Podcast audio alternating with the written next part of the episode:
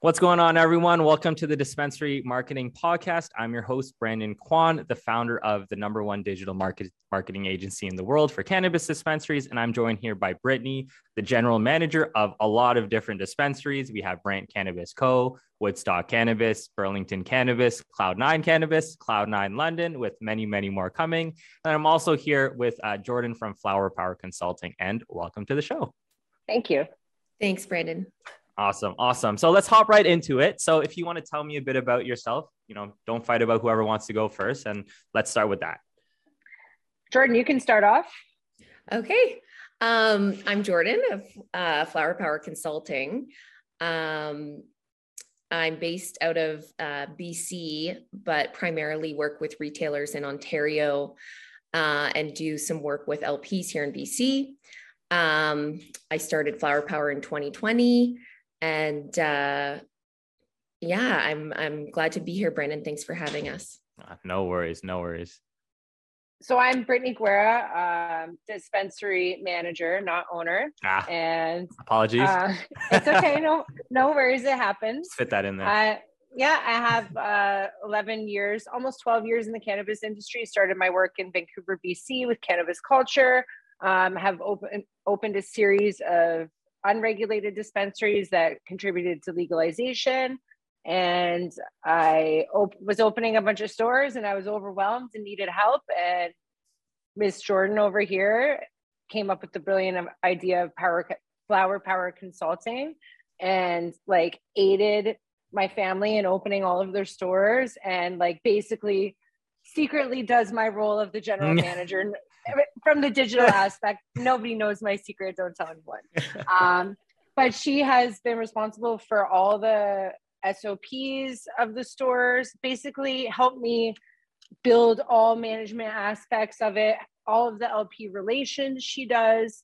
Uh, she's one of, you know, other than me being the general manager, she's one of the most more important employees on our team. So uh, a, a, crazy, wonderful ride it's been. And Jordan has like literally held my hand and walked me through the entire way. So it's been fun.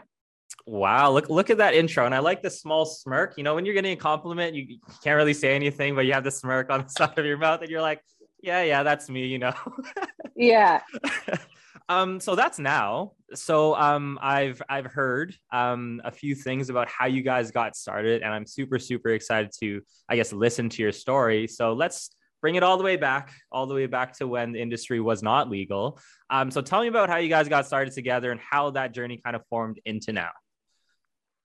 So Jordan and I are both from Ontario and moved out to Vancouver at similar times. Um, we were like kind of friends, more of like a weird frenemy thing where like we knew each other and like I think we both just have such vibrant personalities that we were kind of afraid to like come together and form this superpower. Uh-huh. Um, but we were with guys that dated and like we just became friends organically over that after time. Um, I was a waitress, she was a waitress, and I've always been a huge cannabis fan. I've smoked more than I'll, uh, I'll admit on camera. um, one day I was walking down the street and Marc and Jodie Emery were speaking. He was just about to be extradited to the US for selling seeds, and he was having like a farewell tour at a square in Vancouver. And I just smelled like marijuana, and I was like, I want to be there. So I went over there and I smoked some weed and like met them and they told me about cannabis culture and where it is. So then I just started going there every day and I basically like harassed them. And then one day they're like, We want you to be our advertising manager because you sold us. Ah. I was like, Wow. And that's kind of how I felt like fell into the cannabis industry. Like uh it was on my 21st birthday, the day I started my job officially. So I'm 34 now. So it's been a really long time and it's strange to be called a veteran.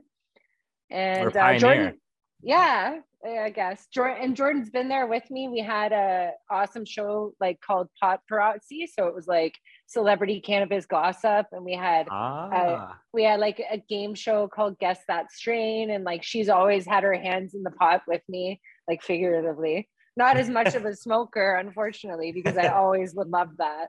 Um, but yeah, we had early history. We opened a dispensary in Burnaby together. Uh, she was again my left hand lady because I'm nothing without her. And unfortunately, that resulted in some charges because we were in Burnaby and not in Vancouver. Mm. And the RCMP are much stricter than the VPD because they just have so many problems to deal with other than cannabis. So we lasted about three months. Um, we had some times where we couldn't really speak with each other and stuff. So we like kind of had to respect our conditions. And then I moved back to Ontario and uh, Jordan lived her life out there and tra- did some traveling, and I was here like raising a family. And then in 2015, decided to open a vapor lounge in Hamilton and kind of like dip my toe in the water because there weren't any dispensaries here. I didn't know what okay. the repercussions would be. Okay. And uh, yeah, since then, like Jordan and I have been talking and having, you know, the best work relationships. And then legalization came. So I got in a lot of trouble in the in that window of time, and like that, I think that that could be left to a whole other show, just the drama and the theatrics of that. So I'll just leave. Anyways, opened dispensaries in Ontario, got charged with conspiracy, like got my passport seized, had some crazy problems, and uh, was kind of forced out of the industry. And then uh, Dougie Ford came in and said that we're going to open the retail market to the public. So I talked to like my brother-in-law and my family, and I just said like I think that this is a very good opportunity for you guys. Uh, like obviously we're I'm very knowledgeable in the industry. Mm. We can help and contribute and stuff. And so you know the idea of Brant Cannabis was born, and my brother-in-law like went through it all and left his career of 23 years to come and like be the operator of these stores. And here we are. And Jordan again has helped me do everything helps all of us. I think she works with like my brother-in-law more than she works with me almost. well, it's it sounds like you're really good at convincing people to do to do things all the way back from the start. you know, um, it sounds like you're you're really really good at that. So I I, ha- I do have a bunch of questions on that. But Jordan, does that fit on your side of the story? Because there's always two sides of the stories. Does that align kind of what your perspective was? Yeah, definitely. I, I think I fell into the industry by proxy, Britney. Mm. Um, and yeah starting with the dispensary here in burnaby and you know the the end result of that um, scared me off of the industry um, until legalization and then and then when britney brought me on board with brant it's when i first saw how little support was available for mm. owners like you're really going in to this industry um, like even with all the like legacy work like there's a lot of of new type of new regulations and and that you're trying to work around there was not a, a ton of education available to owners mm-hmm. um, and you're just kind of figuring it out as you go um, which allowed me to start flower power because surely a lot of people felt that way starting yeah. starting their stores yeah um so yeah that was uh that was how we started and who knows where we'll go hey look there, there's there's a there's a lot of different pathways and you know it's it's never really what you actually think it is or even if you plan it there's you know kind of goes like this right? Um i want to take it back to the burnaby stuff. So you know you started up the dispensary in burnaby. How long did that last? You know what got you in trouble? Did somebody snitch on you? How did that kind of all unravel uh, you know in terms of the drama? Uh I think we were a bit too loud. We got on the news a couple times. Um, there, there wasn't much fear at, at yeah. that time, um, which was a mistake. and what year? What year was this? This was 10 years ago. 10 years. So 2011. 2011, 2012. 11 ah, years. Okay. Um, and then we were being investigated by the RCMP. I remember getting the, their file, and they had been following us like all individually, like around our homes, like oh, like Jordan, a PI, like a private investigator. Yeah, like, like Jordan walked to the store from the store to her car, drove home, like, and I was like, oh my god, it was it was quite alarming actually that someone had been following me for so long and I didn't notice. Um, and uh yeah so i think it was three months three months and um it was um april 15th to july 9th Oh, you have the dates too. Wow. I'm I'm an encyclopedia of dates. Okay. well, fantastic. Now we can piece the piece the story together. You know, better better for the audience. And what like made you guys want to start it together? Britney needed a manager. so you're placing the bl- the blame on Britney. Then you're like, hey, this is all Britney's fault. It was 100 percent me. Um, it's it's hard because it's not hard the reason why I did it is because I spent my cannabis career around trailblazers like the mm. Dana Larsens, uh, you know, Marc Emery and his seeds. And it was just like there were two types of people that worked at cannabis culture the people that worked at cannabis culture that were happy with their jobs mm. they went to work every day they contributed they did a great job but when they went home their job turned off and then there's the type of people more like me and dana and people that our minds don't turn off when we get home. Like we're like, okay, how can we make this better? What can we do to make this better? I want to do this for the rest of my life. How can we make this happen? Yeah. Right. Yeah. Um, so like I've always kind of like call it a criminal mind or whatever. I've always kind of had a mind of like we need to do it. We need to just push. We need to see what happens. Um, you know, my parents, I was like, uh, I can't imagine and I'm a mom now, so I couldn't imagine my daughter coming home. Obviously, if it was something like psilocybin or something plant-based medicine, I'd yes. be like, "Cool, sweetheart, you go for it," you know. but like, you know, my parents are older, so for them, I, when I told them I was going to start opening these dispensaries, they're like, "Britney, like, are you stupid?" And I'm like, "I'm like, well, you know, like, no, but yes, but no, you know."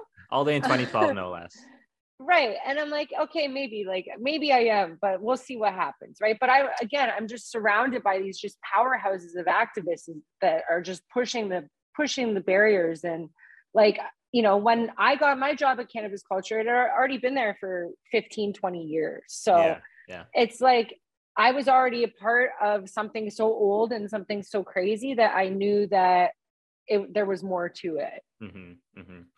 So jordan was it more so britney that convinced you to do it or were you also kind of passionate about this particular space? Maybe not the consumption part of it but just more so just being in the industry itself um yeah so britney britney was definitely the segue but growing up my father was a, a cannabis user i remember finding out i was i was probably 10 years old and i was like my dad's a drug addict. yeah. I was devastated to yeah. find that he was a cannabis user.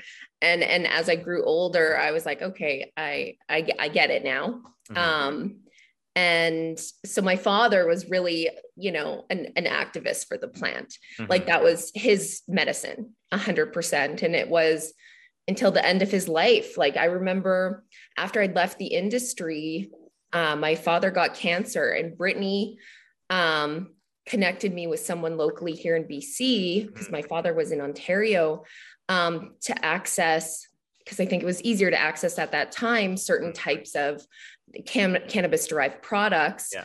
um, snake oil, which ah. was a super powerful like oil um, that my father used for the whole duration of his cancer treatment.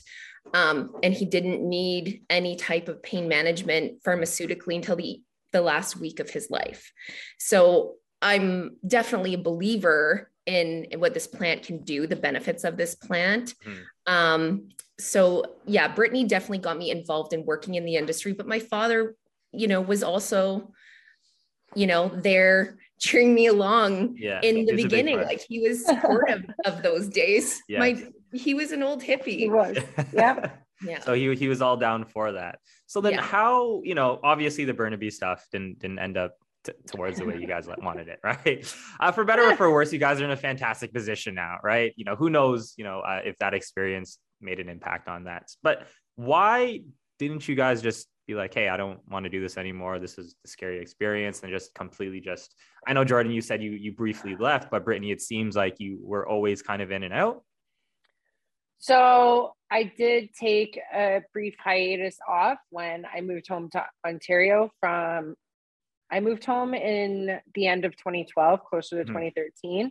And uh, there was was no cannabis industry in Hamilton, like the yeah. area that I'm from. And you know, I kind of just sat back for a couple years and like leveled my life out here. I just moved home after six years. You know, it was like getting getting used to laying my roots down or whatever.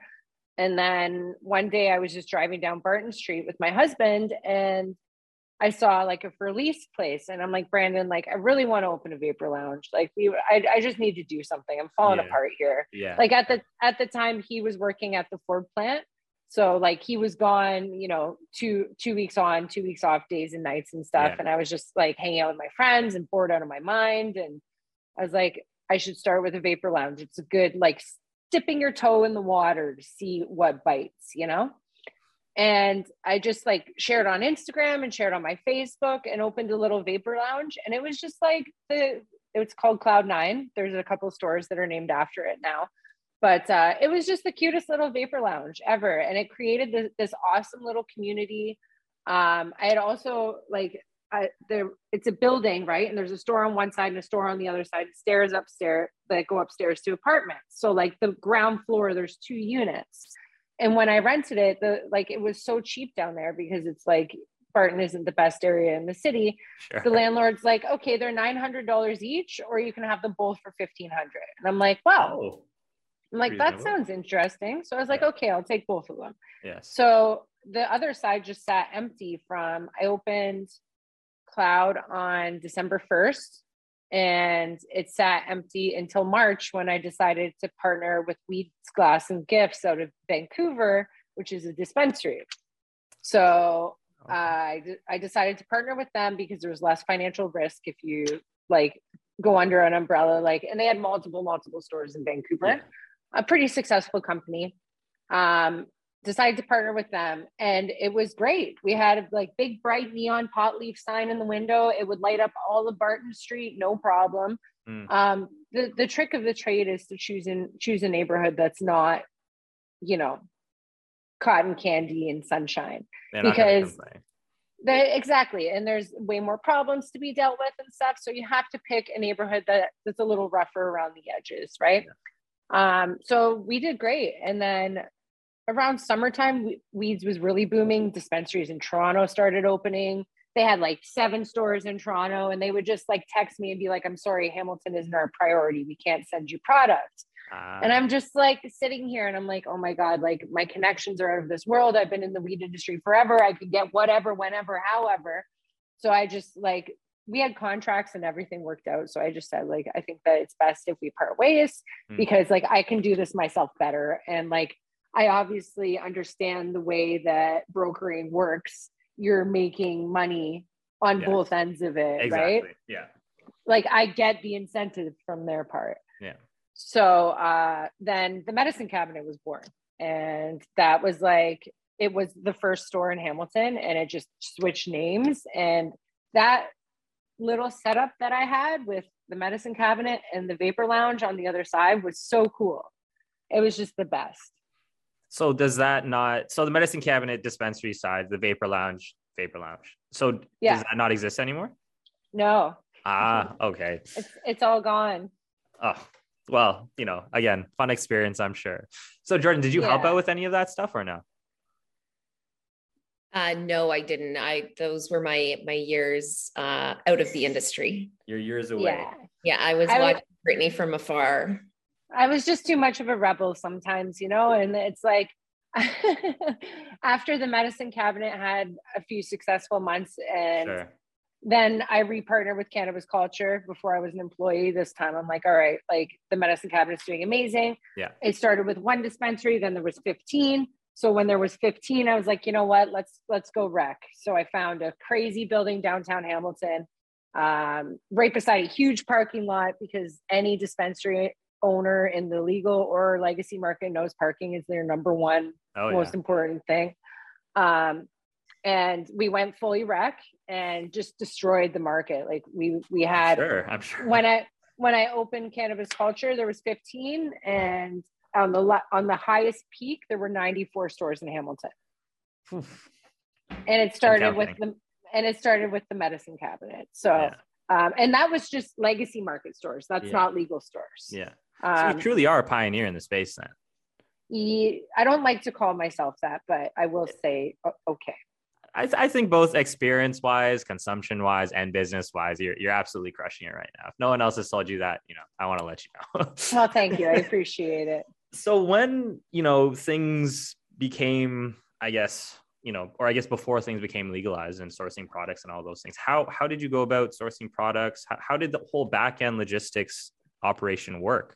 If you're kind of like trying to fly under the radar and doing all these so, different things so the best part about being guilty is I have full admission of everything, um, which is going to make a great book, right? Because I can actually be like, yeah, I did this and this yes. and this and yes. this, and they already know that, and that's okay. We're here.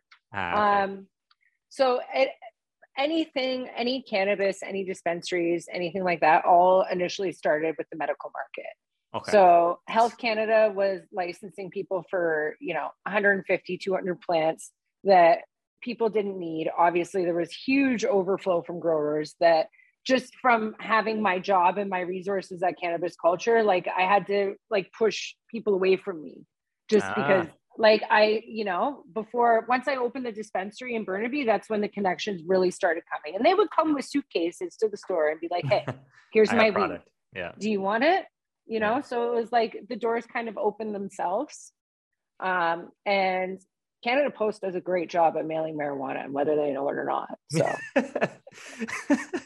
I mean, look, you know, uh, they they are uh, complicit in you know, yeah. but ignorant at the same time. So, you yeah. know, they'll they'll mail your stuff. You know, they just don't have to look into it, and they'll just say, hey, I, you know, I'm mailing everything going on. The overnight shipping process is fantastic. Money I'm, back I'm sure. guaranteed. I'm, sure, I'm sure it is. I'm sure it is. Um, yeah. so Jordan, we'll hop into kind of how you got, got back into this space. So this was 2020 you said so yeah. 2020 uh, what kind of brought you back in what you know so um britney called me and she was just like hey i got these stores opening i need some support mm. i like there was just a lot of unknown at that time you know it and i i was kind of i just moved back to the country and i i was kind of figuring out what I wanted to do again. And I wanted to work for myself. And mm-hmm. I, um, yeah, Britney invited me in to start working with the stores and, and, and supporting from the, the back end of things. So virtually, um, and, and that's kind of where, where things got going. Um, and then started moving really fast. We had mm. stores opening like back to back to back to back and then I started gaining more clients. And so it was like uh, so many openings in that first year. Um, and it's it's just continued on since then. Um, you know, as as I was working with Britney, I was able to really identify specific services mm. that that were helpful for Britney's stores and would be helpful for other stores. So um, it was through experience with her that I was really able to build build on my business and and uh, figure out you know the beauty of this space and the, the beauty of working in its infancy is is that there's still a lot there's still so much to grow. Mm-hmm. um, we still don't know exactly you know what the ceiling is in this space. Um it's it's changed so much even in the last two years. Um so that's where things got started and um you know and and continue to sit um we're just i i i know i am and i'm sure britney can speak to the same and probably brandon you too working in the space is like we're learning new, new something new every day yeah and it's change it just changes so quickly and i think that's part of like where owners also need support is yeah. is the compliance is changing quickly too yeah. you know the agco two weeks ago sent out an email and if you didn't read the entire long email you may you may have missed that you need your rsa displayed on your website in the ontario seal displayed on the website and that's that's your compliance and yeah. and if stores like you know, every store I sent out a notice to to let them know, none of them actually knew. And all of them received the email. yeah, yeah. Nope. Nobody reads these really, really long paragraphs and stuff. I mean, I have a client out in Edmonton, and the same thing. They actually wanted like a big banner. I forgot exactly what the banner was, but it was like, you know, uh, like no children smoking sort of banner. They had to put that on. had to put the licenses of all the stores on. And then I think they even need an age gate on their, their menu ordering thing. So depending on where you are, like I'm sure you have clients everywhere, like Ontario's one beast, Edmonton's a different beast. And then if you go down to the States, clients in the States, each state is completely different. Um, mm-hmm. so, you know, whether you, you, you need to do it or not, you have to learn, right? Or else you're, you're going to get wiped out. Right. Um, so when Britney made the call and was like, Jordan, I need your help. You know, open up these stores. I need all hands on deck. You know, we need to bring the team back together. What was like the first, like, what was the thing that Britney needed help with? And did you come in with prior experience with what she was asking, or did you learn on the spot? Um, so during my time um, away from the industry, I worked. Um, I worked in nightlife and hospitality. I was um, a general manager of a nightclub in Vancouver. Um, I also moved out of the country. I was running um, like a large estate in the Bahamas, and we kind of operated that as a hotel. So I had a lot of previous management experience. I, I was also a sales rep for a beer company, mm. um, which um, that that experience actually has come in use um, a tenfold in this space because it it's it mirrors a lot of the alcohol industry. Yes, yeah, um, right. which I was familiar with. So um, I was able to bring those experiences into this space, into my business, um, into the work I do with Britney. Um, and yeah, I think that um, when she called me, it was it was weird because there's no fear anymore. Yeah. Um, you know, I after after getting arrested and charged like i wasn't interested in doing that again. Yeah um, i'm sure. you know, i was like okay I yes. learned my lesson and i was done and, and now there's there's no fear involved yeah. in in what we're doing. So it was i was like okay yeah i can do this yeah. i'm into it it was a nice nice way to come back yeah yeah and and britney what did you ask jordan what was like her first i don't want to say role but what were you like hey, I need, I really need your help on this? Um, so I, my kid was, I think she was like a year and a half old at the time. So I was like bouncing being a mom and uh, all of this stuff happening. And the operator of the store, like Jared, my brother-in-law, he's incredible with the compliance and the filling out of forms. And like he held, handled all of that kind of stuff. I think that when it came to Jordan, it was any of my email communications because it was just overwhelming. I was getting emails from so many LPs, from so many just unbelievable stuff. Like, are we going to use Dutchie? Are we going to use Bud Buddy? Like, what? There's so many different platforms. Which is the best POS? Which isn't the best POS? Product knowledge, product information.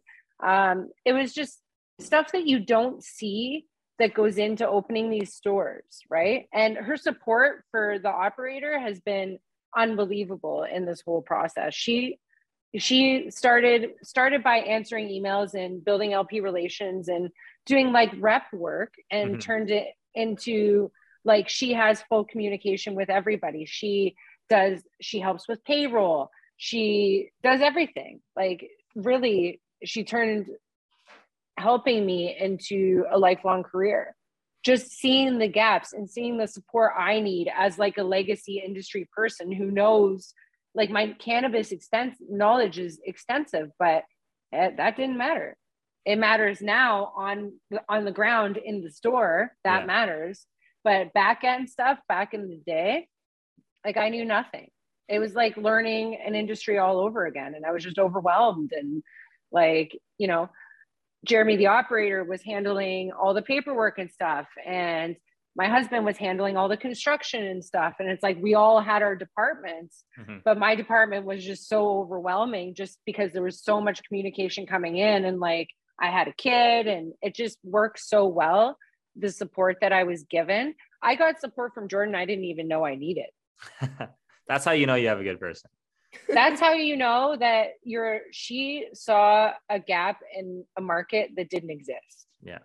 And she built it into now there's a market for it. Now there are other consultants out there. Now there are people trying to mirror what flower power has done and yeah. uh, charge exponential fees which is another area where jordan excels because for her it's not about quantity it's about quality. It's not quantity of money, it's quality of service. And with quality of service, that brings a quantity of people yeah. that want her to work for them. So um, very interesting stuff. Like I tell her I, at least sometimes, maybe not once a week, but at least twice a week. So like I'm so proud of her and like just of everything that she's done. And yeah, it's amazing.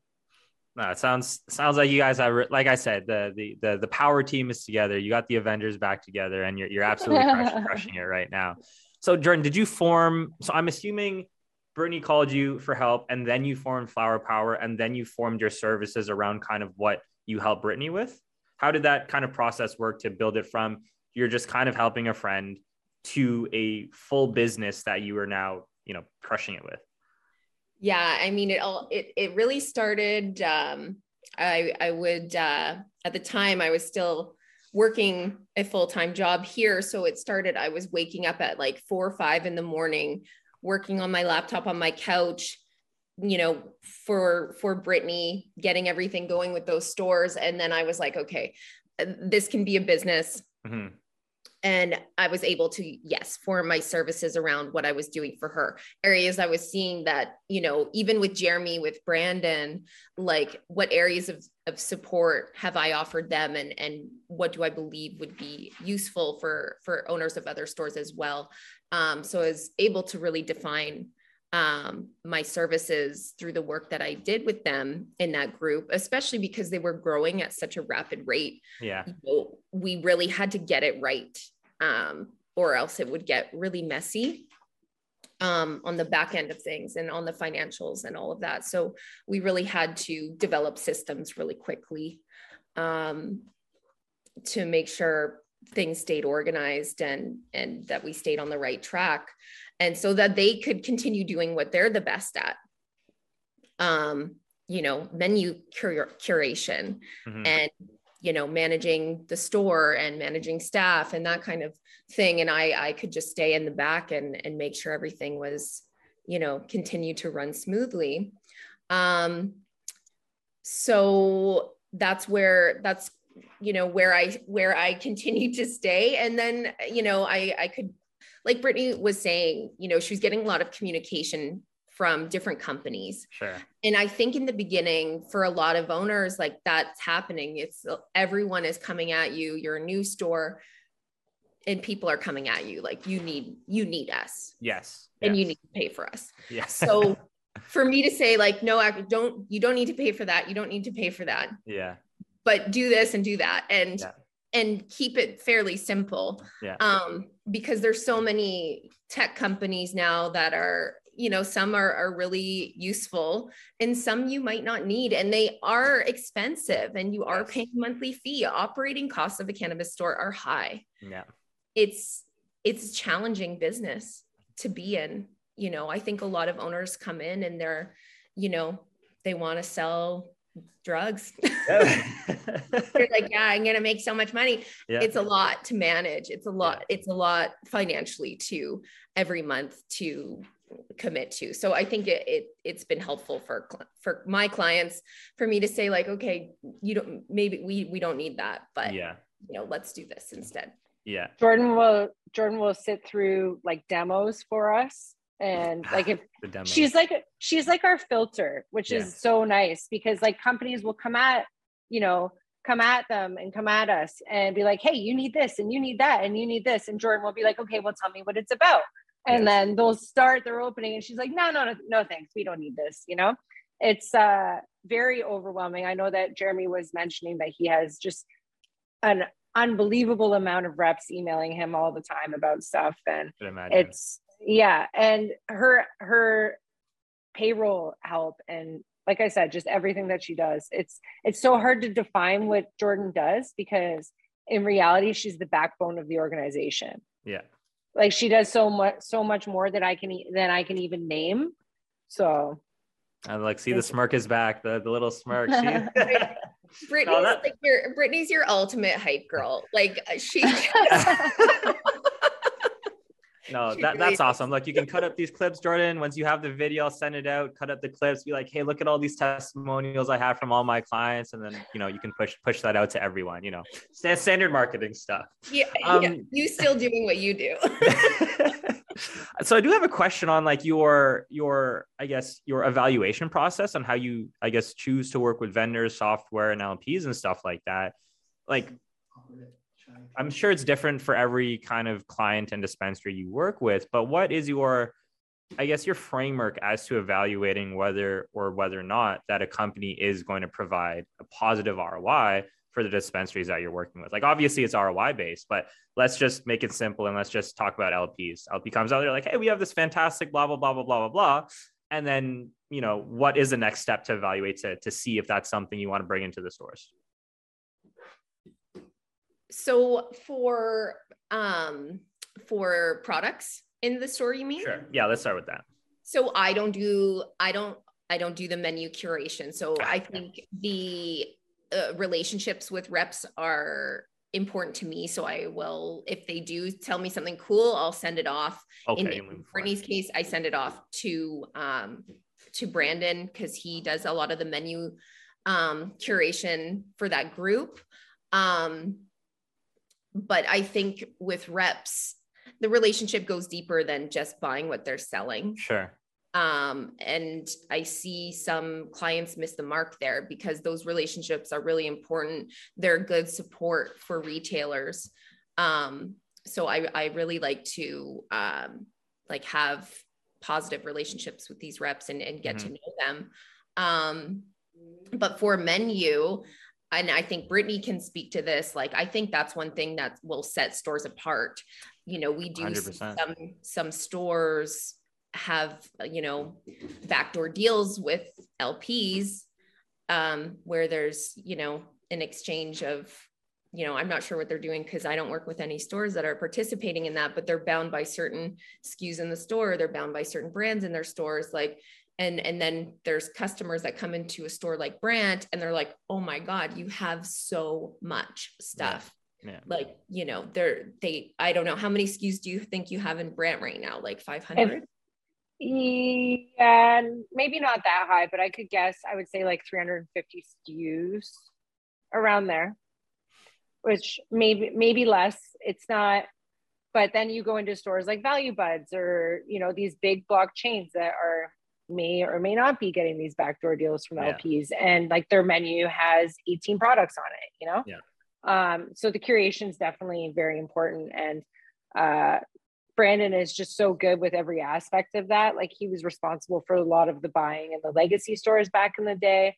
Uh, learned so much, doesn't consume really. He smokes CBD occasionally, but mm-hmm. it, it's the menu is your operation, you know? Yeah. If you, if all of us are selling the same things, yeah, we all have access to the same menus, but somebody who owned say a convenience store in the in the in the past and came from the convenience store and decided to turn it into a weed shop they're not going to go through the menu and like look at terpene levels and look at all this different stuff that's available on the ocs so um, i think that that's a large probably 90% of the reason of Brant's success is just because of menu curation so i'm very you know, I know you said Brandon handles a lot of the the menu stuff, but I'm super curious because like I'm obviously on the marketing side, so I'm super super far away from this stuff. Like on the product side, how often do you rotate products, or do you just wait till they sell? And then how do you figure out what new products you're going to bring in? Because I know on a fundamental level, it's like, okay, which one are your most popular products? Obviously, put them there, but you want to try and hit those trends before the other stores get them, so that you have the products that you know consumers would like. So like, are you familiar? Like, how does that process? I'm just very curious about that.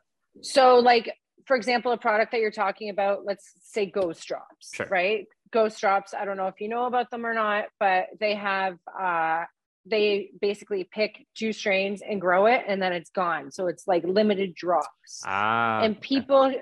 this is becoming the trend with growers that i'm finding is the most successful um, so they'll, you know, sell 500 cases to the OCS and you get an email from the rep saying, Hey guys, just let you know, we have a drop coming this week of like 27% or whatever.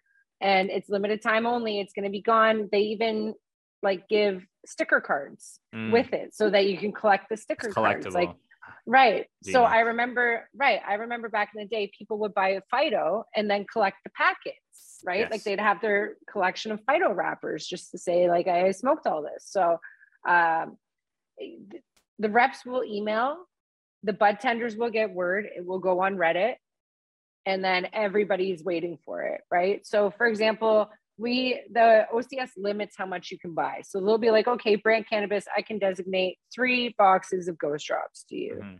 And you might get one, you might get none, you might get three. It doesn't, they can't, it doesn't, I, it has no sense the way Mhm. that they distribute, but it just sells out, right? So it's Yeah. like, for example, the best hash, we we don't get enough to cover the week. Well, you know, say the order comes on Tuesday, we're sold out by Saturday. So then you have Sunday, Monday with nothing. um, and if there are products sitting around, put them on sale and get them out of there because Yeah. nobody. That's that's another area where Brandon's just an expert, and maybe a podcast with him would be really cool because it's all about menu curation. I'm, s- or yeah, maybe- that'd be awesome. Maybe he doesn't want to give away his secrets. I don't know. That too, But- you know, who knows? The best secret. but uh, yeah but like if we see if he sees mainly a product sitting around that we've had in stock for two weeks he'll Yeah. 30% off get it out the door like Yeah. bring that money back in to put something else back on the menu that's going to bring people back right Yeah. wow It- just a lot a lot of different levels to this like you said it's not just someone who's hey i want to sell a bunch of you know drugs and then you know make a lot of money right there's a lot of slight nuances in, in, in what you need to do to, to to have a successful business so that really takes me into you know i want to try and provide value to i guess those who are either just starting up their store or thinking about starting a store and stuff like that so on the marketing sense, I have a framework on how I think marketing should be done on, on a foundational level. There's obviously more advanced tactics that you can use, but if you don't have these three things in place, then you know you're at a loss. So my uh, marketing a customer acquisition framework is first one's awareness, right? You need people to know who you are, you know, for them to purchase from you in the first place. The second one is conversion. You need to then convert the people who are who know who you are into paying customers because even if they know who you are and don't purchase, then it doesn't matter. And then the third one is loyalty, right? You're a dispensary, you're set in a physical location. So you have to keep people coming back over and over and over again, um, you know, for you to have a proper business, right? And then the loyalty section breaks down into four parts, which is uh, good price, good product, uh, good customer experience, and then good buying experience, right? So that's like my foundation for what I tell all my dispensary clients. So what would be the framework and apologize if i'm putting you guys on the spot if you haven't thought about something like this before to i guess start up like a store right aside from all the permits and all the stuff that you need what is literal phase one of starting up a store have product knowledge. Really? Product Yeah. knowledge first. Yeah And I think um, location is really important. i was going to say location. Um, Yeah. but elaborate a bit. What, what are your thoughts? You know why is why did products come top of your head at the start? Because people like me will come in and take your customers when you give them the wrong thing. So if you if you want to compete within the industry know what you're doing. If you don't know anything about cannabis and you want to sell cannabis on a retail level Mhm. don't Yeah. and like if you're gonna do it i mean this in the nicest way possible like go poach people who know what they're doing if you're that dedicated to doing it you need staff that know what they're doing so that they can teach you Mhm. because even again i've mentioned people like me who i've been in this industry for 12 years 13 years now and i don't know what i'm doing sometimes Yeah. Yes.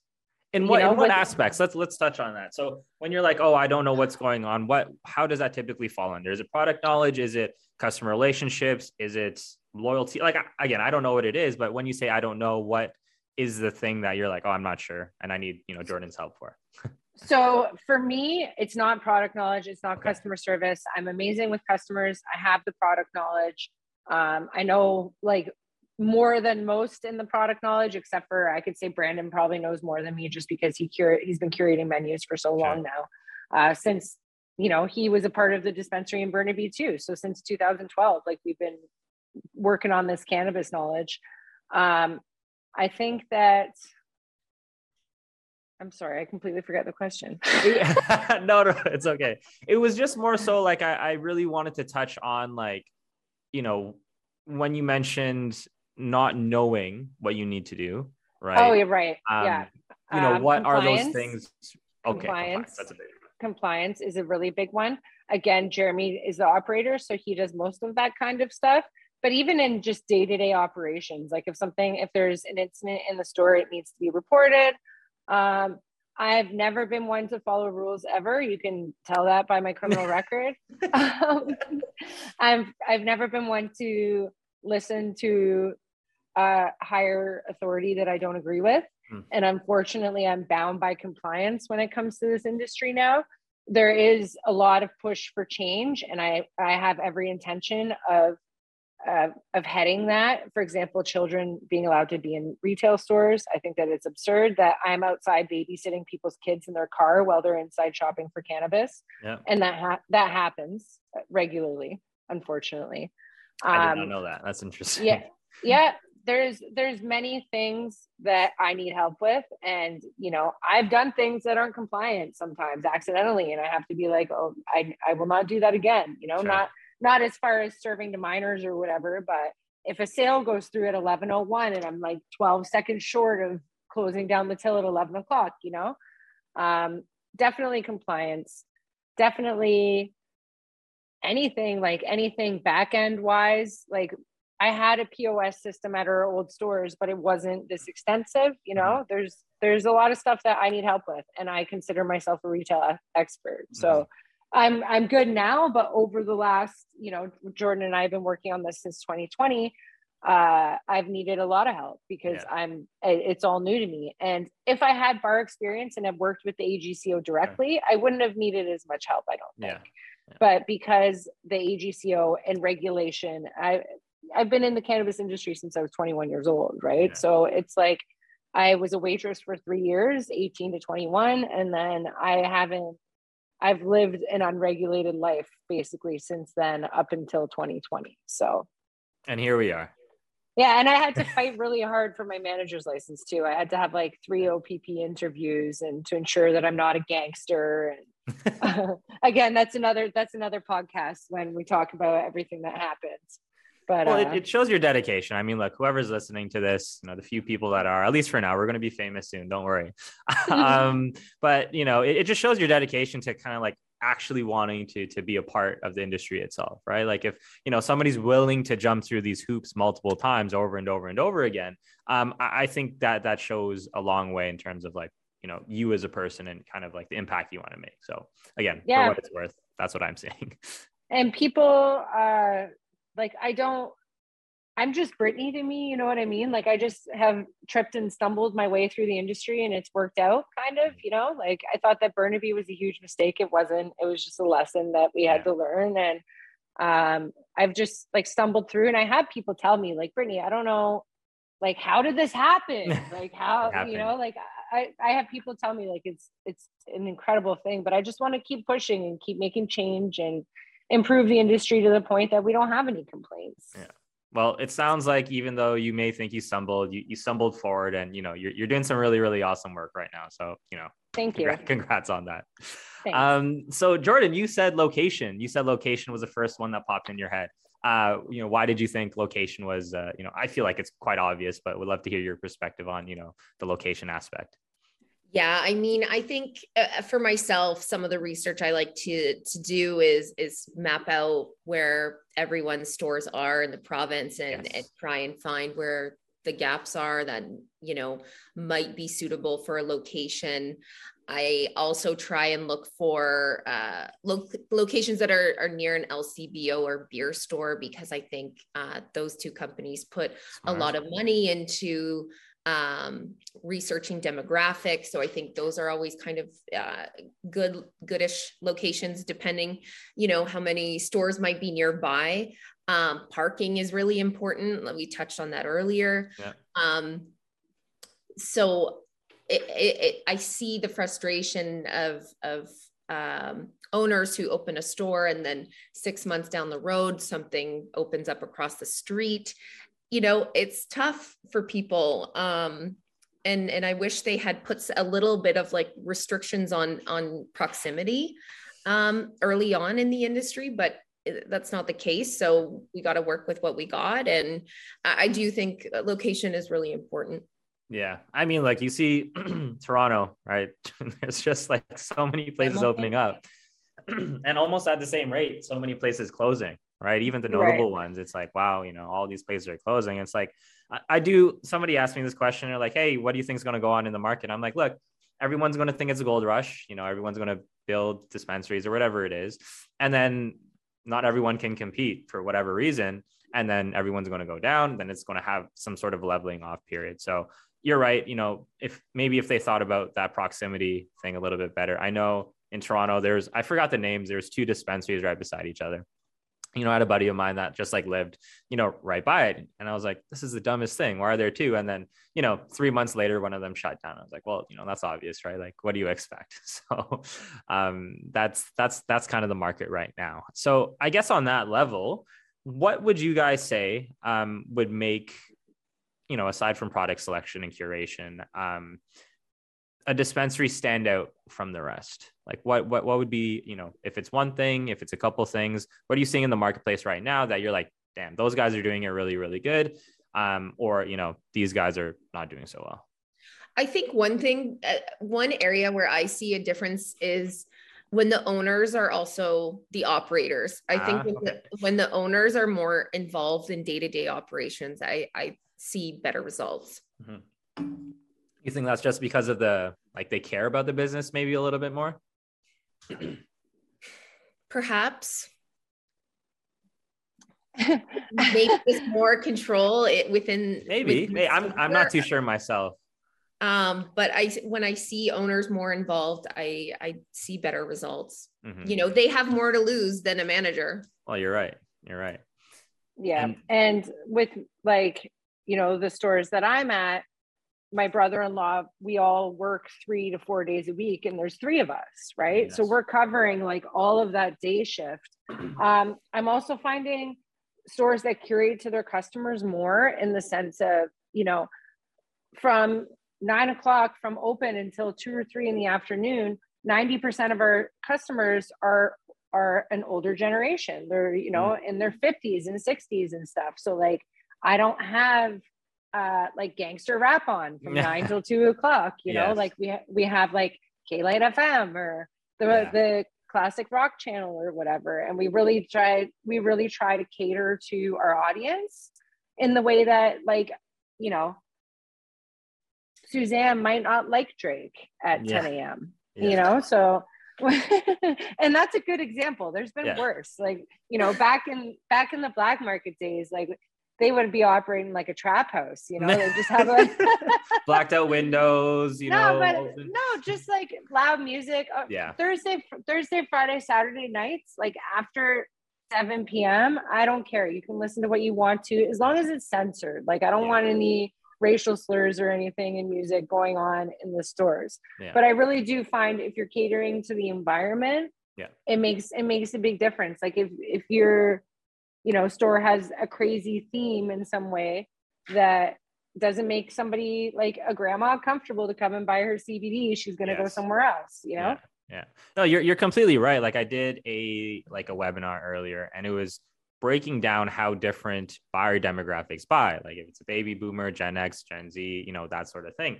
And, you know, there's different kind of studies on how those specific types of people purchase. And again, males and females, they also purchase differently, the different types of products that they purchase, right? So it's about, you're, you're exactly right, like curating the specific value to who, whoever wants to buy the thing right yeah um, and i think that that falls under the the loyalty aspect right that buyer experience right you know when somebody comes into your store it's not just about receiving the product it's about them having a truly good experience. And not in the sense hey the store is really really nice come in and get your product and leave. It's like are they comfortable in this space right? You know do the bud tenders know your name? That that sort of thing. And i think that really really goes a long way in terms of how do dispensaries again set themselves away from each other. So i'm, I'm happy to hear that you you know you mentioned that that there are different demographics not just a bunch of young people looking to purchase some weed. Right Um, so I think, you know, I think we covered a lot. Um, you know, I don't really have too much else in terms of talking about, you know, kind of your guys' experience in the space. I think we, you know, covered that quite extensively. Um, but some of the things, I guess, you know, to touch back on the flower power consulting stuff, what I always like to do is just kind of ask, like, you know, what else is down the pipeline for you guys? And I guess for both of you, right? You know, opening up more stores. Are you planning on becoming a, a massive agency, hiring a bunch of people? Like, what does the next the next five years to 10 years look like for both of you because we know what the prior you know 10ish years look like so you know moving forward what, what are you what are you trying to achieve um, yeah, Flower Power has some plans that I'm not um oh, it's a secret. at the liberty revealing at this okay, moment. I apologize. I apologize. Didn't mean to step on any toes. no, no, not you're not at all. Yeah, I'm I'm definitely in um, development stage behind the scenes for a few projects. So nice, nice. We'll right, have a po- podcast episode two or follow up. yeah. And Britney, what about you? Uh, so hard to say. It's uh, the one thing I will say about the cannabis industry is it's completely unpredictable. It's a little bit more predictable now in the legal days. I'm, I'm finding like I don't have as much PTSD about what tomorrow's going to bring, kind of yes, thing. Yes, the, the security and have, stability. Yeah, I don't have like cops kicking in my doors and stuff. So uh, it's I, I'm I'm hoping to still be here. You know, like I eventually I I'm we're expanding still. I don't know when enough enough is because I'm tired already yeah. from just being all over the place all the time. But all I hope is that, you know, my future and the store's futures and my family's futures are all taken care of. I, I would love for my nieces and nephews to be able to run the store one day and my daughter to be able yeah. to run the store one family day. Family run so, business. Right. It's what we fought for, you know? Yeah. So like I wanted, I wanted to create an industry for my daughter for life. So if that's if I'm still here. And I know I'm going to be doing lots of other cool stuff that I also can't disclose, but uh-huh. it's definitely going to be in a podcast a couple years down the road, I think. So when you uh, when you have that set up and you know have your book launch and you're, you're speaking on stage again, just remember this and just be like, hey, you know, let's hop on a podcast and we can share the clout together. I would love to. I'm I'm love I love to talk and engage and share. So anytime. This is awesome. And, and yep. speaking of um, speaking on stage, Britney will be speaking at Hempfest. Oh yeah. Yay. Okay. Yeah. yeah. All right. Let's, let's, you know tell us about that. When is it? Where are you going to be? What are you talking about? Uh, I believe the dates are May 9 to 11. Don't mm-hmm. quote me. I'm I'm still like working out my the details and stuff to speak, but uh, May May 9 to 11. I'm going to be doing from legacy to legal kind of conversations where I see the market at, where I see it's where it's going, what I would like to change, like how I'm going to still remain in my activism roots and fight for sure. kids to be allowed in stores and limit limits to be lifted because why can I buy 15 cases of vodka but only an ounce of marijuana? Right. You know, there's there's lots of room for improvement. So it's basically about like what what I did, what I'm doing, and what I'm going to do. Awesome. Awesome. And second to last question any additional nuggets of wisdom for uh, any dispensary owners out there? Just anything of value that you can provide to them? Yeah. If you need help, you can yeah. call me. keep going. Keep going. flowerpowerconsulting.ca. nice. Well, that was the next question. Where can people find you? Flowerpowerconsulting.ca. And uh, Brady, what about you? Uh, I wish you the best of luck. And if you need help, call me. Um, you can find me at Brant Cannabis, but I am available through Flower Power Consulting uh, to help you unload product if you need help with the curating. Brandon does orders for people if they need it. So, um, product knowledge, people, product knowledge. Please, please, please, please. Leafly is your friend. Mm-hmm. Study, study, study. If you don't know, you need to know. And I know, wish you luck. You. Awesome. Yeah. Awesome. Well, look, this was really, really awesome. Appreciated this chat. You know, thanks for being so transparent as well. I mean, I know a lot of a lot of people wouldn't be like that. So, you know, thanks for sharing both of your stories. And you know, I think that's about it for us. Thanks, friends. It's been fun. All right. Thanks, guys.